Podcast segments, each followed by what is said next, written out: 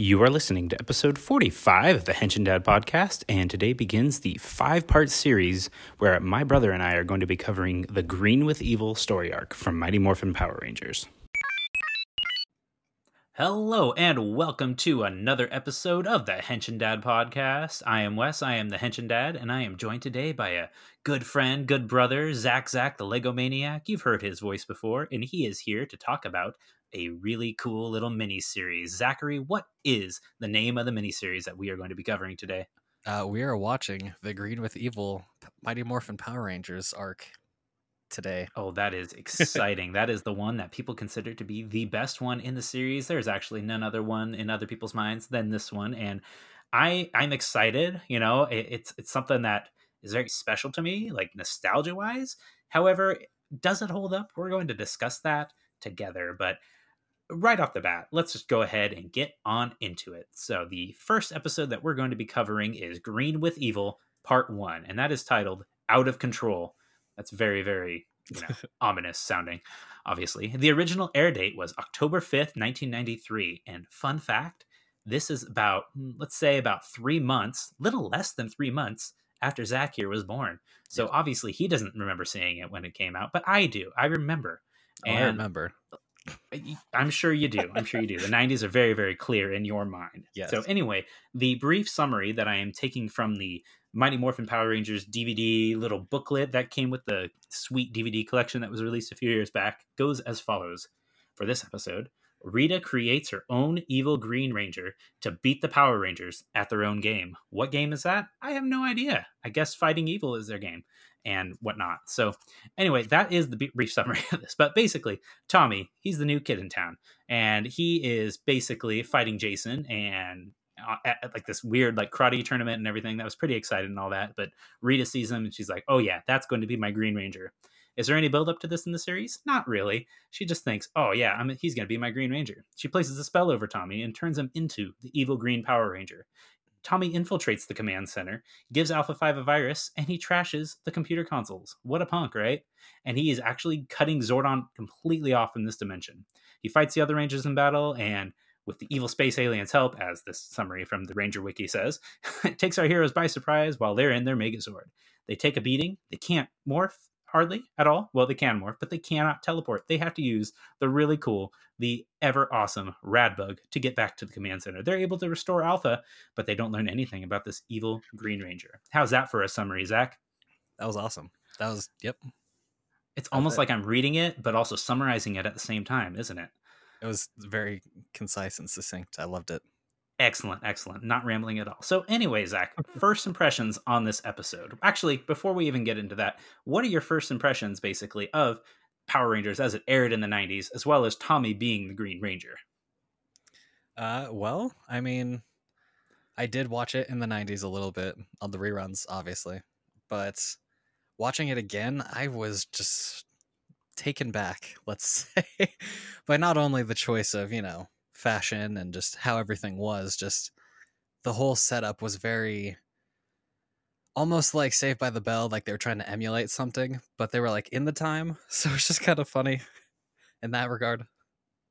You were shooketh by the fashion was, basically is what you were saying. Uh, yeah they were just trying really hard to get their own like generation right it was funny well, it's really interesting to me actually like living through that time period. Well, I mean, I was like 4 years old when this episode aired, so obviously I don't remember it like perfectly, but. I can actually remember 90s fashion as it was coming out basically. So to me this kind of seems like yeah, it's a little bit dated, but it's still within my generation. But you came at like the, the time that this is coming out, so you don't actually remember it. So like I'd, I'd just be curious as to like what you kind of fashion you even remember from the 90s because you could not have been what six or seven years old when the year 2000 started basically and the whole y2k thing happened and destroyed the world. But anyway yeah, what else did you think of this episode? Um i thought this episode was really good. Uh there is a few things i have issue with which i think we'll be getting into in a second. But overall it was really good a really good introduction to you know, just introducing a new ranger and how he can fit in with the gang and still, you know, have that evil arc. yes, yes, have that evil arc, obviously, because that's not something that happens like every single season, even with the Sentai and whatnot. Uh, yeah. When you say you have issues with it, what do, what do you mean by issues? Uh, well, not really issues so much as just plot holes. plot holes like, being like uh, so. I mean, it might have said in the actual thing, but where did Rita get the power coin? That is an excellent question, and it's never really explained in the show itself. I feel like That's the comics have been really good at trying to fill these gaps uh, because they actually do go into a little bit on the history of the green power coin and previous users of said power coin that worked with Rita, and as well as how the Green Ranger got the cool gold shield that he has. That's actually explained in the more modern comics put out by Boom Studios, but obviously okay. that's not what they had in mind when they were actually doing this regular episode. As a matter of fact, yeah, they don't really like explain it other than the fact that she, I believe there was a novel, like a novelized version, a junior novel of some sort of these mm-hmm. episodes out there that explain that she kept one of the coins that they did in like a coin flip between Zordon and Rita for the world, and while that's that's just kind of pure nonsense, honestly, in so many ways, because it, it, apparently the fate of the entire universe rested on a coin flip, and I guess yeah. Rita cheated or something, and that's how she got sealed away in the dumpster. But they, they don't really explain it, and I, I did find that interesting as well because they they don't explain it, and it just kind of comes out of nowhere. Yeah. Uh, and uh, interestingly enough, like this was the first tradition, even in the Japanese version, Zyuranger, the Sentai, that this was adapted from. This is like the first instance of them like bringing in a six member of the team, the six ranger as it were, and yeah. them being evil. So that's kind of cool that we got to start off on the season that actually started that tradition. And I feel yeah, like in that sure. way, it really impacted the series for the future. I don't feel like with these, without these episodes, I do not feel like the show would be as popular as it is today. Like, I don't think it ever would have gotten popular. What do you think of that? I definitely feel like the dichotomy of having a ranger that's bad, you know, against the rangers that are good, definitely created a lot more drama and a lot more interest in the show in that regard. So yeah, I would agree. It probably propelled it a little bit further than not having it. Because uh, y- you look at these five regular teenagers who are like do- goody two shoes, and you know yeah. they volunteer at the soup kitchens and clean up the environment and everything, and they are basically perfect and spotless in every way, shape, and form. Well, then I mean, you had from Angel Grove. They're from Angel Grove. They're little angels. Yes, definitely. but then you have this introduction of a foil, like this evil ranger that's just like, I'm not going to listen to you guys. I'm going to just kill you guys completely. Yeah. And how was that battle at the end? Like when they're taking that beating from him when he finally shows himself. Oh yeah, that was awesome. I will say though, I think it would have been a little bit better, a little bit better if he would have had a more natural edge to him before he was, you know, put under the spell. Oh, okay. You know what I mean? What? Like if he was just like an angsty teenager and was like, oh. ah, you know, because you know he also I mean? kind of gave off vibes of the good '90s teen too, didn't he? Except for the long hair. Oh Obviously, yeah, the hippie long hair. I mean, that's not good. no, no, that's not good. But that must have no, been the edge. That, he was. That was the edge. yes, that's the reason he was the Green Ranger. Uh huh. Uh huh. Definitely those luscious locks. so I, I, I kind of get what you mean. If he had already had some kind of like introduction in some way, shape, or form that said that showed that he was not all like this good kid. But how about yeah, that? I mean, didn't even what?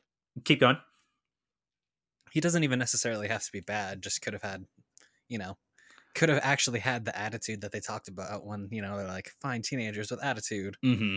Yeah, yeah, that's definitely absent from this. Except for you know when he goes and confronts Bulk in school when they're talking to Kimberly. Obviously, he shows a little bit of attitude there, doesn't he?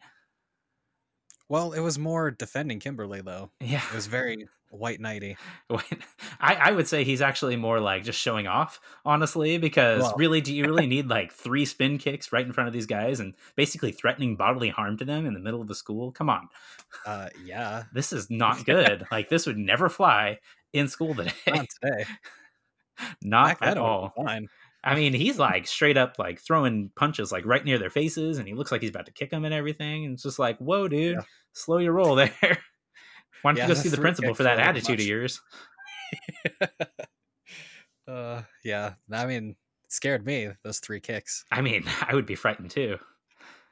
But let's talk about one last thing here before we move on to part two, and that is the the quintessential defining moment of this episode, and that is the introduction of our favorite Volkswagen Beetle, the Radbug. What did you think of the Radbug?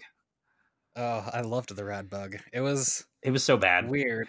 It was it was so bad. All the Nintendo games. Hmm. No, uh it was really interesting. I completely forgot that it existed. And, you know, like I had said to you earlier, it was like a Berenstein Bears moment where I was like, whoa, life is a lie. yes. But it's but, it's an interesting inclusion for something like because conveniently their teleportation stuff got cut off when he wrecks the command oh, center. Yeah. So it was good that they had a way to get there. Um, I'm pretty yeah. sure it's only out in the desert there, so they didn't really need to take like a flying Volkswagen Beetle. They probably just could have took like a truck out there and gotten to the command center. But I digress. Somehow it was but able no, to bypass all of the security and just land right in to the middle of the command center without any of the power oh, yeah. coins and whatnot. So it's just obviously yeah, magic. There's no like air traffic control, you know, like, hey, there's a, you know, flying Volkswagen here. Something's wrong. That's kind of scary. Yeah. yeah. I mean, it's before 9 11, so who cares? I guess so. Nobody cared back then. I, it seems like it. There's no TSA or anything. But anyway, yeah. that's pretty much it for part one. Please tune in next time for part two. Normally, I would share all of our information and everything for the end of the episode, but because this is a five parter, this is a special little mini series airing just very similarly to how it actually aired on TV for the first time. I'm just going to end off here and say thank you for listening and tune in next time for part two of Green with Evil. Complete. Thank you for listening to this episode of the Henshin Dad podcast. If you have any questions or comments for me, you can reach me at Twitter at Henshin Dad. That's H E N S H I N D A D or you can send me an email at henshindad at gmail.com. If you've enjoyed what you heard, please, please, please go ahead, rate, review, subscribe, whatever it is that you want to do to show your support for this program. I would greatly, greatly appreciate it. And until next time, cast off.